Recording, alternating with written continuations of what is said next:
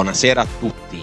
Apriamo le trasmissioni sulla bellissima armonia synth di Rings of Jupiter di Vira. Benvenuti a Royal con formaggio, citando la celebre frase dal dialogo tra Jules Winfield e Vincent Vega. Royal con formaggio è un podcast di filmantropo che tratterà di film, videogame, serie tv e tutto ciò che riguarda il mondo della cultura pop. In questa avventura saranno con noi due compagni di viaggio molto molto competenti, Gabri e Andrea. Ragazzi, allora cosa raccontate di bello? Pensando ad un bel Biccauna Burger, Andre, vuoi darci qualche succulenta Royal News per placare un po' i nostri appetiti? Ciao, buonasera a tutti, buongiorno o buonanotte, dipende anche voi da quando ascolteremo questo, ascolterete questo, questo podcast. Uh, Gabri, ciao, tu come stai? Buonasera a tutti, buongiorno, Gabri. buonanotte e in caso non ci dovessimo rivedere, buon pomeriggio e buonasera. Uh, tutto bene, grazie, tutto bene. Siamo qua pronti per iniziare questa nuova avventura dopo che Andrea ha voluto fortemente questo progetto e io ad Andrea non so dire di no. Eh, è un progetto che ci ha coinvolto molto molto strettamente, è un, coinvo- è un progetto che mi sta molto a cuore. Eh, appunto, come diceva Nico, racconteremo un pochettino tutto questo mondo qui nerd. Ma andiamo avanti, andiamo proprio a leggere la notizia della, della puntata, ovvero la Royal la, News. La Royal News. La Snyder Cut di Justice League. Dopo le continue richieste verso i produttori di mostrare veramente quale sarebbe stato il risultato finale e a seguito dei vari post pubblicati sui social network, Zack Snyder riuscirà finalmente a mostrarci la sua versione completata e ultimata di Justice League, film uscito nel 2017 prodotto da Warner Bros. Ricordiamo che a causa di gravi problemi familiari, lo stesso regista fu costretto ad abbandonare la pellicola durante le riprese e che il film fu completato da Joss Whedon, famoso per aver diretto il primo Avengers di casa Marvel. Il materiale a disposizione dello stesso Snyder sembrerebbe essere addirittura di 4 ore e il cattivo di turno sarà Darkseid. Questa news tratta e presa da Filmantropo, cosa ne pensate compagni di viaggio? Pollice alto o pollice basso? Per me assolutamente pollice basso per questa, per questa idea andare a riesumare un film che veramente, volendo essere buoni, una tragedia, non, non, vedo, non la vedo molto positivamente. Te, Gabri, invece cosa ne pensi? Ma io potrei dargli anche un pollice alto, voglio dire, cioè, peggio dell'originale penso che sia difficile riuscire a fare. È così convinto di provare a proporre di nuovo questo prodotto, vediamo come va. Ecco, diciamo che in questo momento sui cataloghi dei vari siti di streaming si trova anche molto peggio, per cui vediamo, insomma, non è che la DC brilli per uh, contenuti meravigliosi, potrebbe essere la possibilità di rilancio. Eh sì, è vero, quello lì sì, infatti anche per me è pollice alto. Uh, sono molto curioso in realtà di, di, vedere questa nuova versione di Justice League, devo dire la verità, perché sono affezionato al mondo DC. Uh, in particolare mi piace molto Superman, mi piace anche tantissimo Batman e non accetto di vederlo finito così sostanzialmente nei panni di Ben Affleck, perché uh, vedo più un lato dark di questo supereroe rispetto a quanto i produttori abbiano, eh, abbiano fatto vedere eh, impersonandolo nei panni di, uh, di Ben Affleck. Uh, sono, molto, sono, molto, fiducioso in realtà perché secondo me uh, Zack Snyder si sta battendo e si è battuto tantissimo per mostrare questa versione qui. Quattro ore di materiali sono tante e ricordiamo che la, questa pellicola qui non si sa ancora se verrà trasmessa in, uh, in, un'unica, in un'unica tranche, in, un'unica, in, un unico prodotto distribuita in più puntate. Uh, sarà distribuita appunto e prodotta da eh, HBO Max, che è il nuovo canale, il nuovo servizio streaming che in, negli Stati Uniti è già, già stato introdotto uh, in Italia non si sa come quando arriverà appunto della casa famosa anche per essere di True Detective, di, del Trono di Spade e anche dell'ultima serie TV di Watchmen. No, io sono particolarmente, particolarmente interessato, vi devo dire la verità, anche perché il, il cattivo di turno in quella pellicola uscita nel 2017 era veramente pessimo. Una CGI molto molto uh, banale, secondo me anche trascurata. Si vedeva moltissimo che il film a un certo punto eh, sia stato ripreso, sia stato fatto una sorta di collage o di patchwork diverso rispetto a quanto era, uh, quanto era stato preventivato e quanto si vedeva all'inizio. Mi piaceva cioè, mi piace l'idea anche perché secondo me verrà più evidenziato l'aspetto dark di personaggi che uh, secondo me uh, per natura sono così. Parlo dello stesso magari Aquaman che abbiamo visto anche nella, nella pellicola poi che è uscita uh, gennaio 2020 mi pare. Adesso Due ore che nessuno mi restituirà mai più della mia vita con, con, sì, con famosissimo, adesso non mi viene il nome dell'attore che Jason, Jason Momoa. Jason Momoa, bravissimi. E... Ed era il pettorale di destra, poi c'è Richard Momoa che è il pettorale di sinistra. Sì. E no, io sono molto in. Uh, devo dire la verità, questa Director's Cut di Snyder mi interessa molto. Intanto correggo, ma eh, dicendovi che arriverà nel 2021 sulla piattaforma on demand di HBO Max non Plus come avevo detto prima.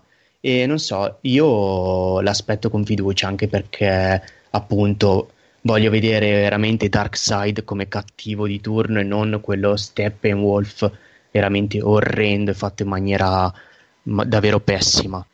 Eh, per me è pollice alto. E adesso un piccolo anticipo musicale di quello che sarà uno dei pezzi forti della serata, Demon Slayer. Questa è Courage.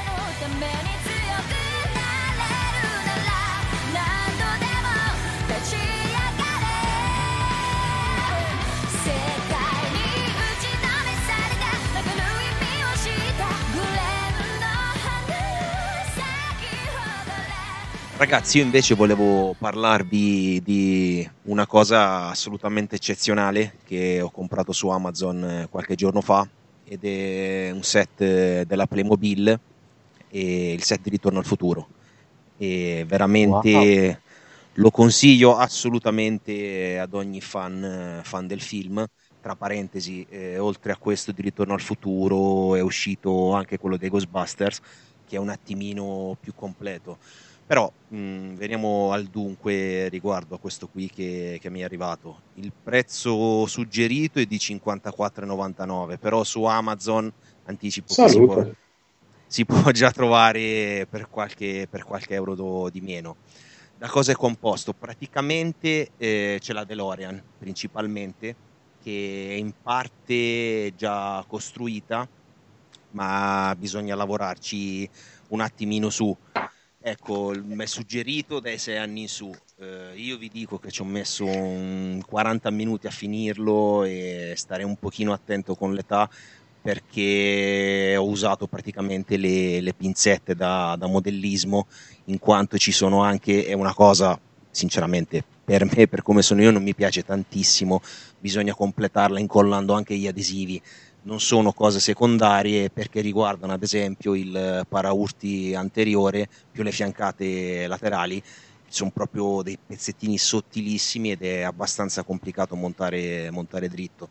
Però devo dire sinceramente per il prezzo al quale viene offerto il set è veramente, veramente bellissima.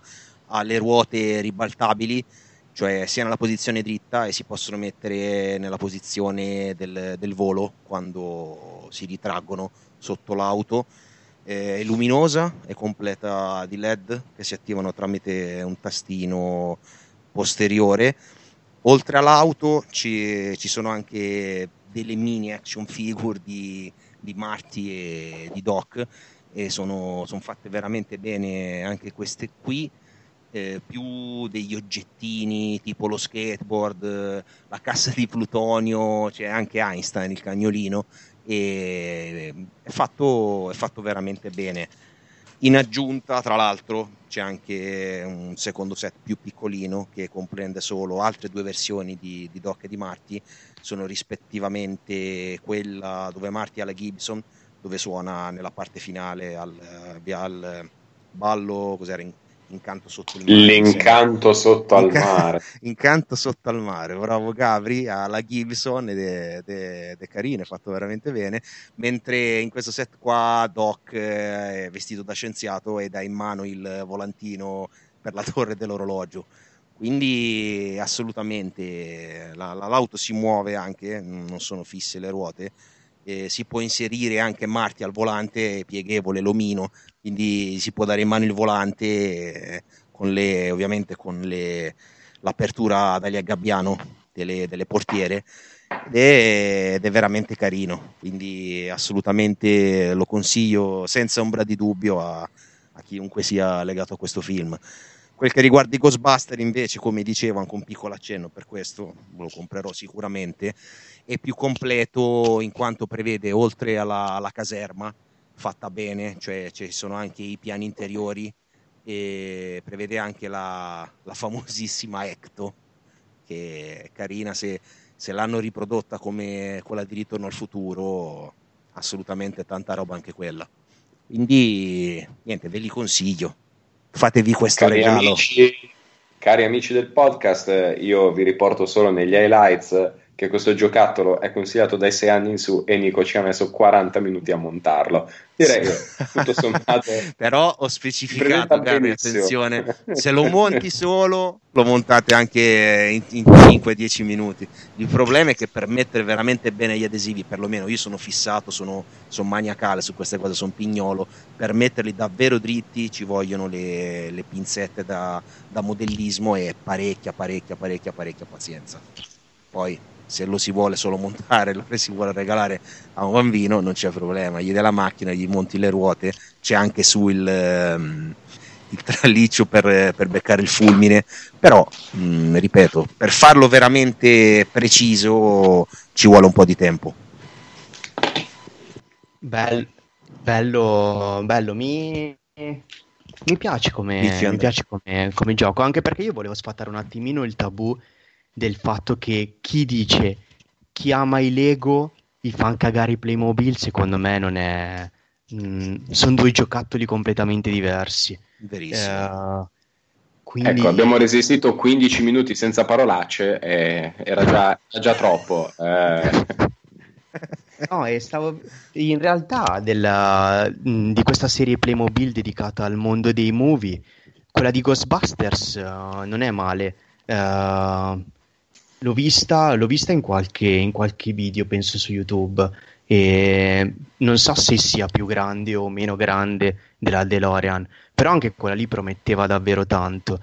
Uh, non so i tempi di costruzione anche di quella, però se tu mi hai detto 40 minuti costruzione, vabbè che comunque non è un sì diciamo un perdonami dividerei comunque come ho già detto in due fasi. Se la si vuole montare giocare la mettila così incolli il pezzettino incolli perdonami incastri 2 3 4 5 pezzettini ci metti 10 minuti to, a esagerare per trovare quelli giusti. Se poi si vuole fare la cosa veramente pignola fatta bene dove non c'è l'adesivo storto e sono tanti e sono piccoli ci vuole veramente più tempo e tanta tanta tanta pazienza. Ma è una, li- è una linea dedicata al mondo dei movies o Playmobil ha acquistato licenze per Ghostbusters, Ritorno al futuro, quindi per alcuni titoli e ha deciso di portare questi giocattoli qui. Come funziona? Magari tu che l'hai acquistato sei più sul pezzo. Mm, sì, no, sono andato a vedere per curiosità anche per capire se ci fosse qualche altro film o fosse in previsione qualche altra, qualche altra riproduzione, qualche altro set.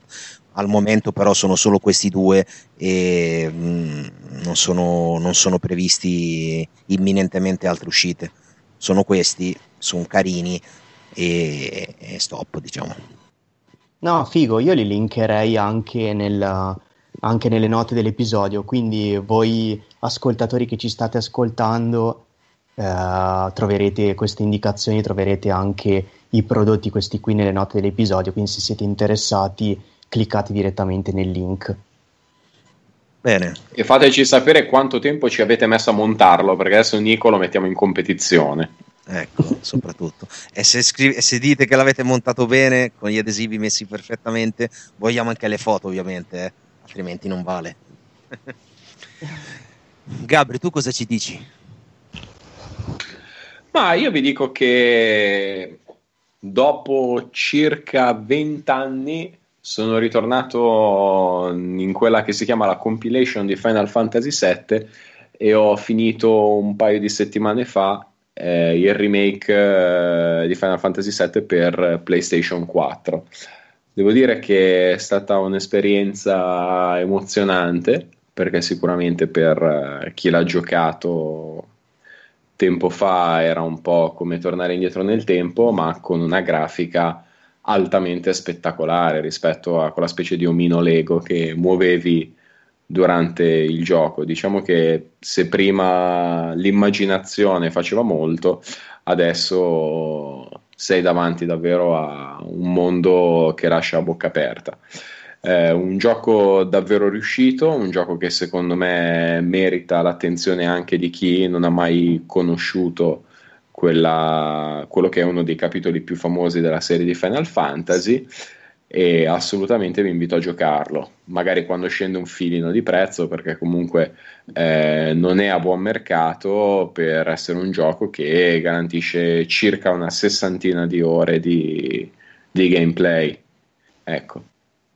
Ok, ti faccio una domanda da, da, profano di Final Fantasy, lo ammetto, però ricordo in passato, avendo giocato comunque qualche, qualche episodio, delle problematiche relative alle inquadrature, cioè si, si muovevano per conto loro e non seguivano perfettamente l'azione, il personaggio. C'è ancora questa cosa qua?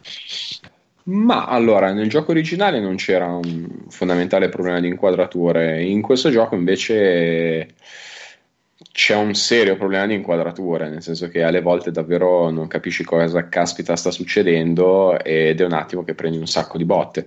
Però mh, non è un problema così invalidante, ecco, diciamo che un po' ci fa il callo, un po' riesce ad andare oltre. Il sistema di combattimento è un sistema di combattimento moderno che secondo me non è, eh, diciamo, al 100% tattico, come poteva essere quello del gioco originale, essendo basato su, più sui turni. Questo è un sistema di combattimento un po' più immediato, però eh, riesce a trovare quel giusto connubio tra una parte diciamo di strategia e una parte invece un po' più di azione immediata, insomma, diamo le castagnate, ecco. mettiamola sotto questo punto di vista. In generale è godibile, divertente, però mi è sembrato di capire che può partire qualche piccolissima imprecazione durante, durante le sessioni. Sì, anche 4 o 5 a dire il vero in alcuni momenti. Eh, se devo fare giusto un appunto, eh, probabilmente l'autore del gioco ha voluto leggerissimamente strafare, eh, nel senso che nonostante sia un remake, eh, succederanno delle cose nel gioco che vi faranno domandare cosa diavolo stia succedendo.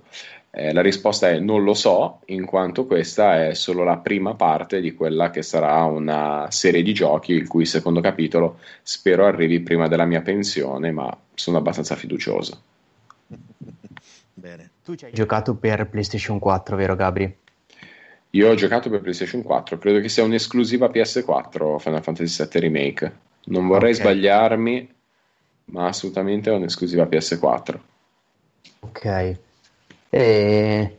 Bene, dai, ma poi questo JRPG soliti comunque a me attirano molto, anche perché poi il remake eh, dei, dei, giochi che in passato hanno fatto la storia mi piace, devo dirti la verità. M- molti non sono del, di questa filosofia, io invece la trovo molto, molto valida. Uh, tant'è che prossimamente uscirà anche Crysis, per esempio come videogioco, non so se voi lo conoscete, ma ne sono usciti anche tanti. Lo stesso è un videogioco da... più famoso per i suoi requisiti grafici che per tutto il resto della, del suo contenuto. Bravissimo, esatto. oppure lo stesso The Last of Us, che la, vers- la prima versione, quindi il primo capitolo, era uscito per PlayStation 3 poi c'è stata una versione remastered per PlayStation 4 e setti- nelle prossime settimane uscirà anche il capitolo 2 che è straatteso da parte di tutti. No, no, io uh, sono per questa, per questa, linea qui, per questi prodotti qui, quindi ben venga che tu l'abbia trovato un, un buon prodotto che lo consigli. Peraltro vorrei farti presente che The Last of Us Parte 2 uscirà per la eh, oramai chiacchieratissima PlayStation 5, il cui evento di presentazione finalmente pare essere quello definitivo, cioè l'11 giugno alle ore 22. Se volete sapere dove butterete via prossimamente i vostri soldi, rimanete collegati sulla pagina di Sony. No, uscirà anche per PlayStation 4. E dovrebbe uscire il 16 giugno anche per PlayStation 4. Ci sono anche tutte le versioni già state prenotate, già possibilità di, di, acquistarle su Amazon. Quindi sì, ci sarà probabilmente anche una versione remastered su PlayStation 5, ma la prossima, la parte 2 uscirà sicuramente per PlayStation 4, per PlayStation 4 sì.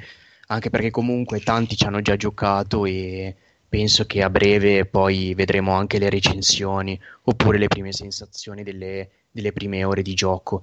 Anche perché eh, la protagonista che è Ellie eh, sarà molto più grande rispetto al capitolo 1 in più si parla molto anche un pochettino di violenza e anche di legami omosessuali quindi uh, vediamo un attimino io non ho giocato all'1 però ne parlano tutti bene sento un sacco bene di, questo, uh, di questa serie qui e vedremo cosa diranno e cosa si leggerà a proposito di questo, di questo prodotto qua. Bene, ma tu ci hai giocato, Andre, con questo Final Fantasy? Allora, io ho giocato per PlayStation 1 a un Final Fantasy che mi pare fosse il 7 e allora la cosa del, dei JRPG o comunque di Final Fantasy eh, soprattutto per PlayStation 1 era un pochettino la modalità di combattimento uh, che mi lasciava molto perplesso e devo dirti la verità, non che mi piacesse totalmente. Uh, il fatto del combattimento uh, a turni non lo trovo molto dinamico, non è in linea con i miei gusti e diciamo che non sposa un pochettino il mio stile di gioco. Però cioè, Andre è tattico come un vichingo con il Drakkar, prende e sfascia qualsiasi cosa ci sia a portata, diciamo. No, eh, su quello è pienamente, cioè no, beh, non, non, esattamente così, anche perché non in tutti i giochi sono bravo, anche, anzi in tantissimi sono veramente una frana. Però alcuni giochi mi piacerebbe in realtà giocarci in questa modalità. Tipo adesso io ho la Switch, per esempio ho visto dei video, delle presentazioni, delle presentazioni di... Uh, Xenoblade Chronicles. Cioè, io ho visto che ci sono praticamente degli scenari e dei paesaggi veramente straordinari. Però la cosa che mi tira un pochettino il freno e che non mi fa, non mi fa dare quell'input là per comprarlo è proprio lo stile di combattimento. Anche perché in Xenoblade Chronicles i combattimenti sono a turno. Adesso tu questa, questa versione qui abbiamo parlato della, uh, dello stile di combattimento, ma non è a turni, vero Gabri, quello di Final Fantasy nuovo? No, è un mix, nel senso che l'azione si svolge in tempo reale, ma riesce a caricare delle azioni particolari che possono essere magie o abilità dei personaggi eh, con una barra di caricamento che si riempie man mano che passa il tempo o man mano che prendi botte. Eh, c'è ancora la famosa limit break, che è una tecnica eh, diciamo super segreta che il personaggio riesce a tirare fuori dopo un particolare estremo. Quindi, più sassate prendi, più facilmente riesci ad eseguire la limit break. Però riesci ad essere sempre attivo nel gioco, puoi controllare un solo personaggio per volta, per cui puoi passare diciamo il controllo a quel personaggio. Chiaramente nel momento in cui quel personaggio diventa eh, il, uh, il, focus del gruppo, i nemici si concentrano maggiormente su di lui, quindi bisogna rielaborare differentemente la strategia. Invece Andre, parlando di Switch, ce l'hai Zelda? Sì, e devo dire che oh. mi sono innamorato da matti di Zelda. Allora, innanzitutto ah. io pensavo di uh, di avere a che fare con un gioco che durasse veramente poco. In realtà mi sono ritrovato con un gioco veramente di una, di una durata di una caterva di ore incredibile. Uh, mappe grandi, quando io invece pensavo di trovare uno scenario, un'ambientazione molto ristretto. E diciamo che Zelda è un, un'escalation, ovvero più che altro una, uh, dei sentimenti crescenti, perché tu parti nel gioco dove non hai pienamente la concezione neanche l'idea di che cosa andrai a aff- affrontare durante tutta la storia.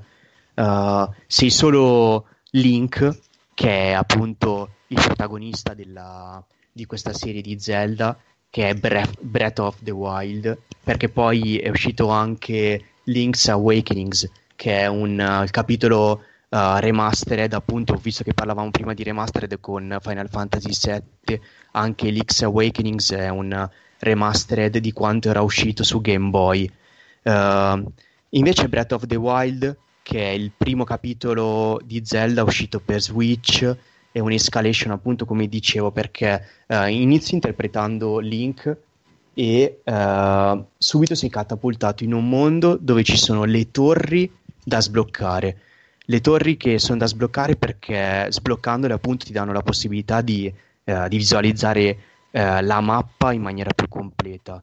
Uh, inoltre uh, ci sono diverse zone, ognuna adibita e diciamo disegnata in maniera diversa dall'altra. Per esempio si trova una, una zona tutta vulcanica con un vulcano, un'altra zona dedicata più ai ghiacci. Infatti, se tu, per esempio, quando percorri quella zona lì non hai l'abbigliamento o comunque qualcosa che ti sostiene dal freddo, ne risente anche la tua vita e anche la tua situazione uh, proprio di fisica. E, e, poi c'è anche per esempio un paesaggio dedicato al mondo dell'acqua. Uh, ci sono un sacco, la, un sacco di uh, storie e di incarichi secondari, ma soprattutto la cosa che mi piace di Zelda tantissimo è una storia davvero appassionante, appagante.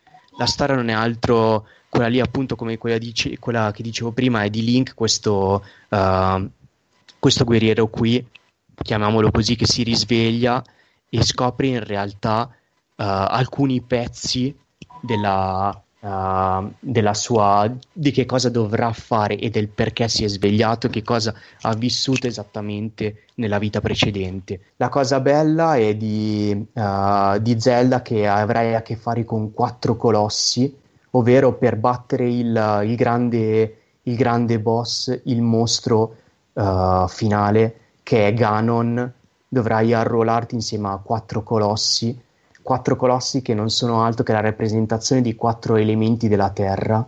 I nomi sono pres- pressoché difficilissimi da ricordare e da pronunciare, e, ma davvero una, uh, un titolo veramente straordinario, bello, che consiglio, che mi ha veramente, veramente rubato un sacco di ore di gioco, ma mi ha strappato anche un sacco di lacrime per il nervosismo, perché alcuni livelli, alcuni boss sono veramente difficili da sconfiggere e alcune situazioni sono veramente anche dure da sbrogliare, ma davvero uh, mi ha conquistato totalmente. Una grafica disegnata veramente bene perché non è chissà, chissà realizzata con chissà quale frame o comunque con chissà quale grafica, ma lo stile cartunesco, non totalmente, ma comunque in stile Zelda è veramente perfetto. Poi ci sono degli arsenali veramente uh, fatti bene, armature, la possibilità comunque di customizzare sempre di più il personaggio, sia con, uh, con vestiti, che con altro è veramente straordinario. Uh, comunque di Zelda ve ne parlerò ancora meglio nelle, nelle prossime puntate. Quello che vi volevo raccontare uh, un pochettino di più riguardo il mondo dei videogiochi oggi era uh, questo gioco qui che appunto come vi dicevo prima è un gioco veramente bellissimo dal punto di vista grafico ma stra difficile dal punto di vista proprio pratico Sto parlando di questo gioco qui che si chiama Cuphead, non so se voi lo conoscete.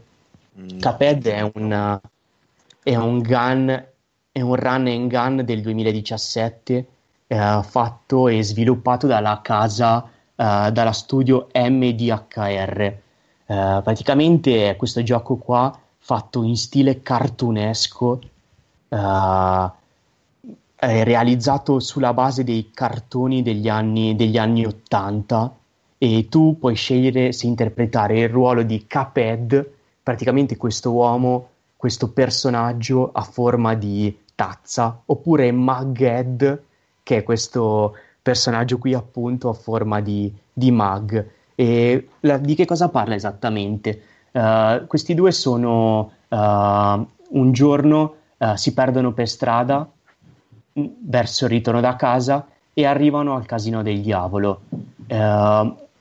cosa fanno questo casino del diavolo? Iniziano a giocare a dadi con il proprietario di questo casino e allora a quel punto lì dopo, eh, dopo, aver vinto la prima partita, eh, si alza sempre di più la posta e alla fine arriveranno per perdere. E quindi cosa fanno? Rimangono intrappolati eh, nel diavolo, ovvero l'anima praticamente di queste due persone qui viene ceduta al diavolo.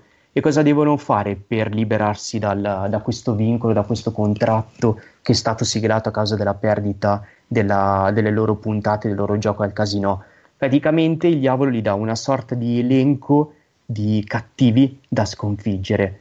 Eh, inizia così quindi una, una cavalcata verso, uh, verso, un sacco di percorsi e verso un sacco di scenari in cui dovrai uh, uccidere e dovrai eliminare vari mostri.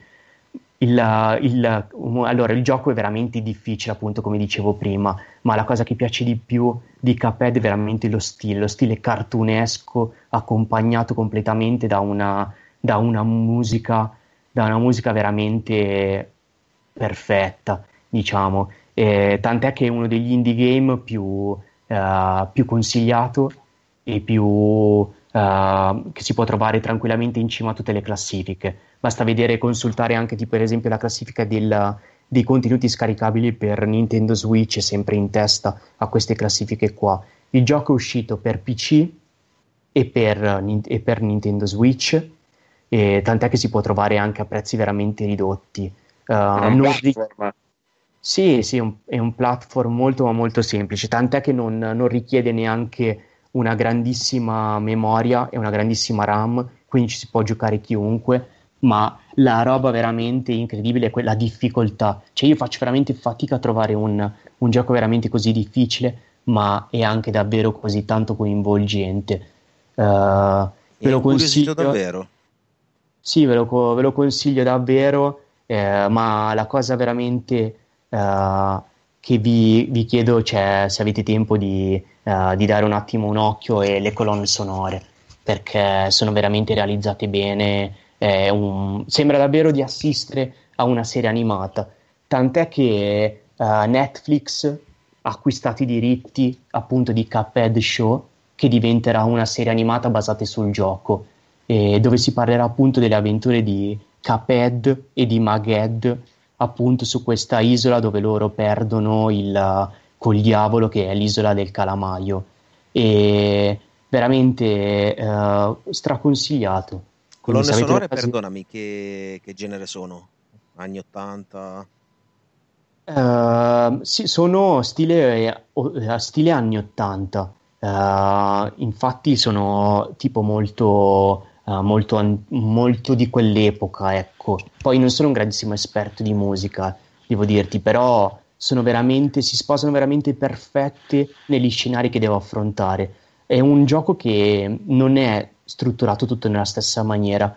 Infatti è un percorso dove tu puoi scegliere tra diversi scenari, appunto come dicevo prima, puoi trovare il classico r- run and guns, ovvero che tu uh, un livello a scorrimento dove devi correre e devi distruggere, uccidere con la pistola, che non è altro che praticamente le mani di Caped o di Maged a forma di pistola che sparano dei proiettili, tu devi liberarti da questi da queste persone, da questi cattivi che ti vengono addosso, oppure un altro scenario dove praticamente tu devi solo e esclusivamente uccidere il, il cattivo di turno, che non è altro quello lì della famosa lista che ti, ha, ti ha dato il diavolo. Ma è veramente, cioè io ripeto, è veramente difficile, difficile questo gioco qua. Tant'è che io ho fatto fatica ad avere superare i primi due livelli. Ho appena iniziato, e... però se avete voglia di qualcosa davvero di diverso, di qualcosa di indie, di qualcosa di economico, uh, anche da giocare in portabilità, perché Nintendo Switch dà questa possibilità, vi consiglio Cuphead della, dello studio M DHR pubblicato da Tesla. Consigliato, pollice alto per Caped. Bene, bene, bene. Sicuramente lo proverò perché mi ha incuriosito parecchio. Considerato che hai messo pollice alto anche alla Snyder Cut eh, di Justice League, insomma. Potresti creare confusione nel pubblico. Sì, sì, sì. No, però invece poi volevo chiudere definitivamente la, il mio intervento di oggi, parlandovi invece un pochettino della, dell'argomento clou mio di questa settimana, ovvero eh, avevo letto nei giorni scorsi di questo, di questo, manga qua che praticamente aveva rubato le scene a, a One Piece, ovvero era riuscito a batterlo addirittura nella, nelle vendite. E parliamo di Demon Slayer nonché chiamato anche col titolo originale Kimetsu no Jaiba o Haiba. Non sono, non sono molto afferrato in giapponese, spero, e chiedo scusa se ho tradotto in maniera errata. Hai bisogno uh, di una ripetizione di Attorianzo.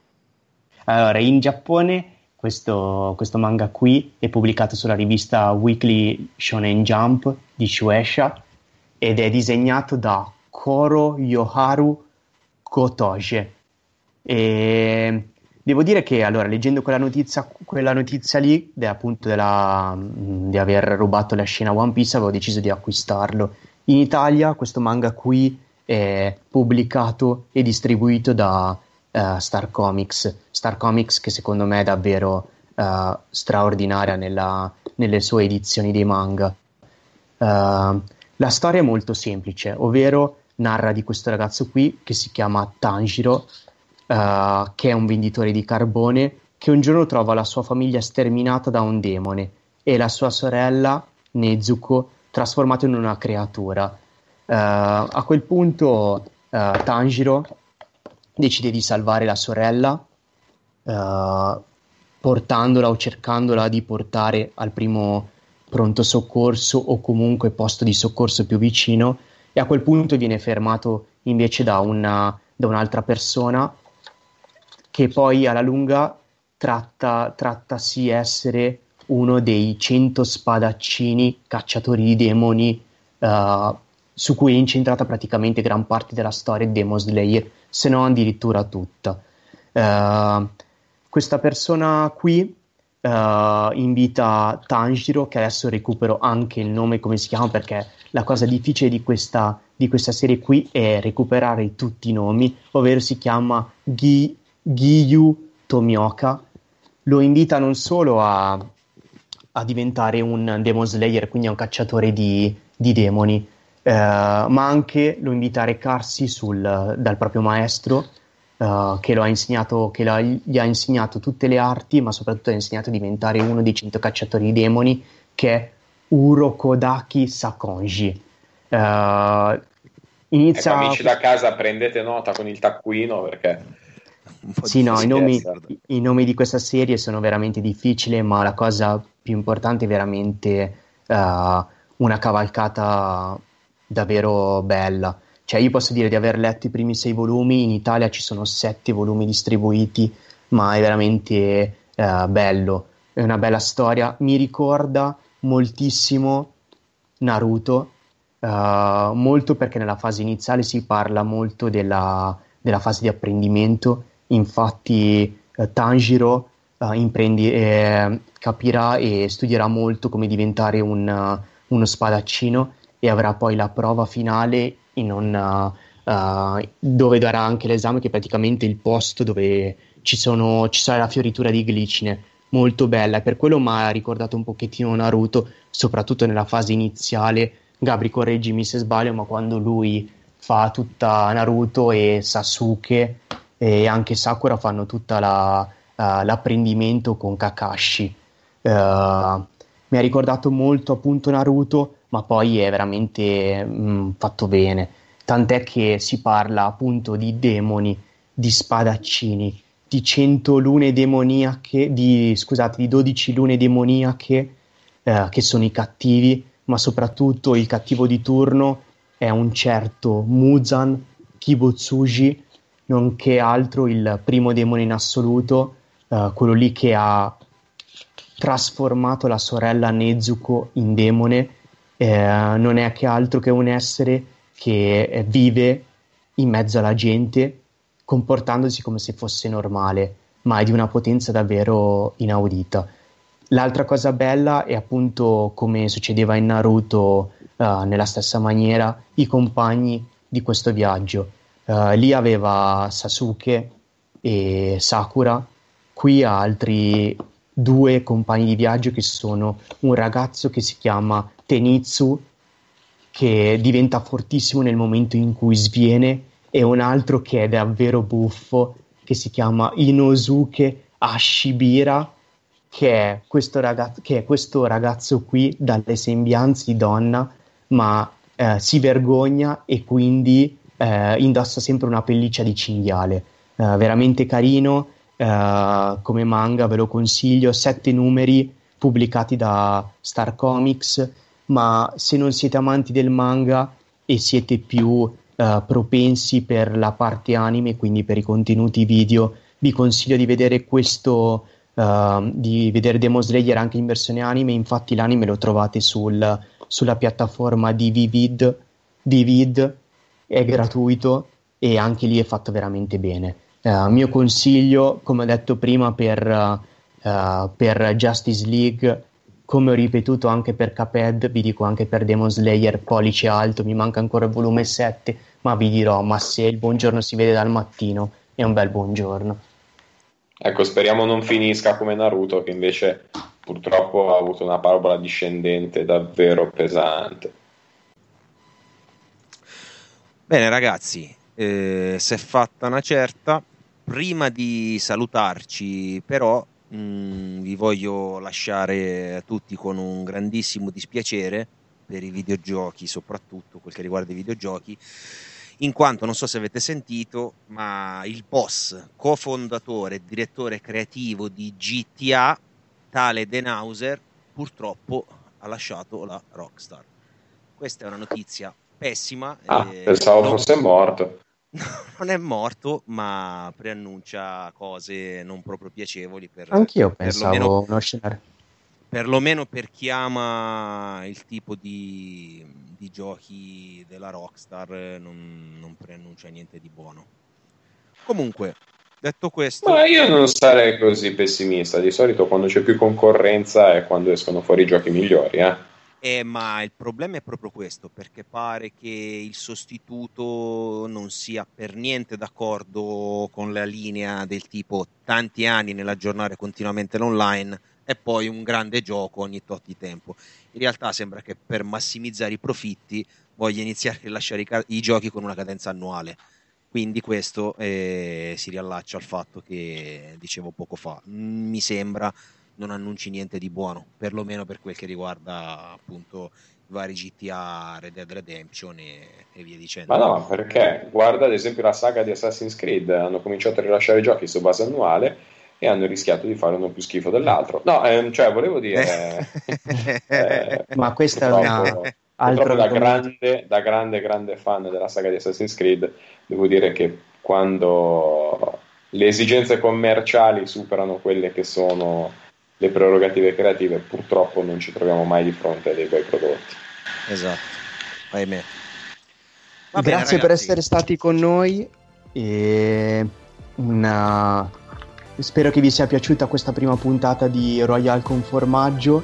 Fateci sapere nei commenti se vi è piaciuto e se non vi è piaciuto per quale motivo siamo disposti. Noi leggeremo personalmente tutti gli insulti nella seconda puntata, sarà l'apertura se volete mi raccomando, eh, tenete conto che riusciamo a registrare e rintracciarvi tramite indirizzo IP, quindi molto attenti ai commenti.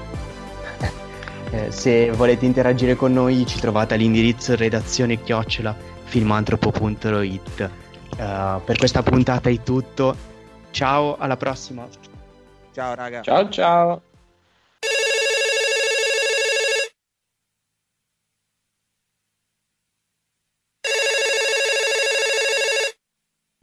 Uh, sì, uh, ciao, uh, sono Betto. volevo chiamarvi perché cioè, ho sentito il podcast e non potevo trattenermi. Cioè, cioè, con tutto il mio tutto il rispetto perché siete i miei amici, però devo fare delle, delle correzioni. Insomma, cioè. Vabbè, la cosa principale da correggere sarebbe il gusto nei videogiochi di Gabri. Perché, vabbè, cioè, quello purtroppo però non ci possiamo fare niente. E volevo dirvi solo che uh, Final Fantasy VII Remake uh, sinceramente non mi è piaciuto, però come tagline direi che, ci potrebbe stare qualcosa tipo Final Fantasy VII Remake, due punti, Cloud, uh, i miei occhi sono qua sopra dove stai guardando. Perché, vabbè, eh, se guardate qualche video, guardate qualche immagine di Tifa, capirete immediatamente cosa intendo. Eh, poi volevo fare degli appunti su eh, quello che diceva Andrea, eh, Xenoblade Chronicles Definitive Edition per Switch, eh, che è un remake di quello che è uscito per Wii, eh, che è un remake di quello che era uscito prima, peraltro, che non mi ricordo. Ma non è un combattimento a turni, ma un combattimento in stile, diciamo, più simile a Final Fantasy VII Remake, eh, più, diciamo, stile MMO, quindi eh, il tuo protagonista lo controlli te, puoi andare in giro, puoi anche, in realtà i mostri li vedi nella, diciamo, nella, nell'azione, puoi anche fare un po' di stealth e non, non, combattere, però mentre combatti tu puoi comunque muovere il personaggio in real time e l'unica cosa è che attacca solo, cioè l'attacco base è automatico, però tu devi semplicemente usare gli attacchi speciali una volta che sono caricati, quindi una roba diciamo più simile a Final Fantasy VII Remake e non a turni. Eh, più che altro, eh, quando parlavi di Cuphead, sono d'accordissimo con un gran bel gioco, molto, molto difficile, molto soddisfacente. Eh, è ispirato agli anni 30, che è più o meno l'era del proibizionismo. Infatti, c'è la teoria per cui eh, il liquido chiaro, bianco, diciamo non, non blu come l'acqua che vedresti, non so, di un lago, di un fiume, del mare, ma è bianco eh, che c'è dentro eh, la, la, testa tipo di Caped sia in realtà dell'alcol. Cioè insomma qualcosa di alcolico che era proibito durante appunto l'era del proibizionismo. Um, il secondo protagonista non si chiama uh, Maghead ma si chiama Magman e uh, se vi interessa peraltro è uscito per eh, principalmente per Xbox e PC all'inizio poi è stato portato su Switch e fondamentalmente perché Microsoft eh, ha, ha, finanziato il progetto. E eh, c'è anche una nuova espansione che arriverà, si dicono quest'anno, però non ci credo per nessun motivo. Cioè, arriverà sicuramente più tardi, in cui ehm, faranno nuovi livelli. Ci sarà anche una, un nuovo protagonista femmina che si chiama Miss Calice. Chalice. E niente, la cosa interessante è che i, i livelli run and gun che dicevi tu, uh, Andre, eh, in cui praticamente sono dei, dei 2D a scorrimento in cui semplicemente devi, devi, arrivare alla fine del livello. Eh, puoi anche farli senza uccidere nessuno, che ovviamente è difficilissimo perché ci sono miliardi di nemici che ti sparano addosso e se lo fai su tutti i livelli c'è anche uno special uh, achievement speciale, un trofeo speciale che si chiama appunto pacifista. Uh, l'altro appunto che volevo fare che è il tuo rendimento di Zelda Breath of the Wild è buono, però diciamo che uh, non coglie la particolarità del gioco. E cioè come lo dico io secondo me è un tipo un, uh, climbing and cooking simulator in cui praticamente quello che fai nel gioco è cucinare roba per avere miliardi di cose da mangiare nel caso tu inizi a perdere vita. Oppure e poi soprattutto puoi uh, letteralmente uh, scalare tutto, cioè non, non è un sistema tipo Assassin's Creed o giochi del genere in cui in pratica eh, ci sono dei, degli appigli puoi, dove tu puoi scalare, ma altri appigli dove non puoi scalare. Qua letteralmente puoi scalare qualunque cosa, eh, a parte casi veramente particolari. Eh, però è tipo è un gioco completamente aperto, quindi quello che dicevi te anche di um, che devi combattere le quai quattro colossi prima di andare a uccidere Calamity Ganon. Non è assolutamente vero, tu puoi, tu puoi partire, fare il tutorial, eh, non avere assolutamente nulla e partire con i tuoi tre cuori inutili e andare a sconfiggere Ganon senza aver fatto nessuna, nessuna bestia. È solo che ovviamente è molto più difficile perché non sei livellato e soprattutto eh, devi sconfiggere le quattro bestie prima di sconfiggere Ganon uno dopo l'altra praticamente se non le vuoi eh, eliminare prima durante il tuo gameplay. E questo tipo Zelda Breath of the Wild è più diciamo un uh, diciamo torna indietro a quello che era Zelda 1 in cui eh, Zelda 1 del, del, del, Nintendo Entertainment System quindi diciamo vecchissimo in cui in pratica non c'è una progressione eh, dettata ma tu letteralmente puoi fare quello che vuoi e questa è la particolarità del gioco cioè tu dopo aver fatto il livello introdu- di introduzione eh, puoi fare letteralmente quello che vuoi, puoi andare ovunque, non c'è diciamo eh, un, un, il primo dungeon devi fare, poi devi fare il dungeon numero 2, poi trovi un oggetto per fare il dungeon numero 3, qua puoi, puoi andare esattamente dove vuoi. E direi che con questo le mie correzioni finiscono, eh, ma dalla prossima puntata spero di partecipare a questo podcast così eviterò di dovervi chiamare. È bello comunque, mi è piaciuto molto, bravi, ciao.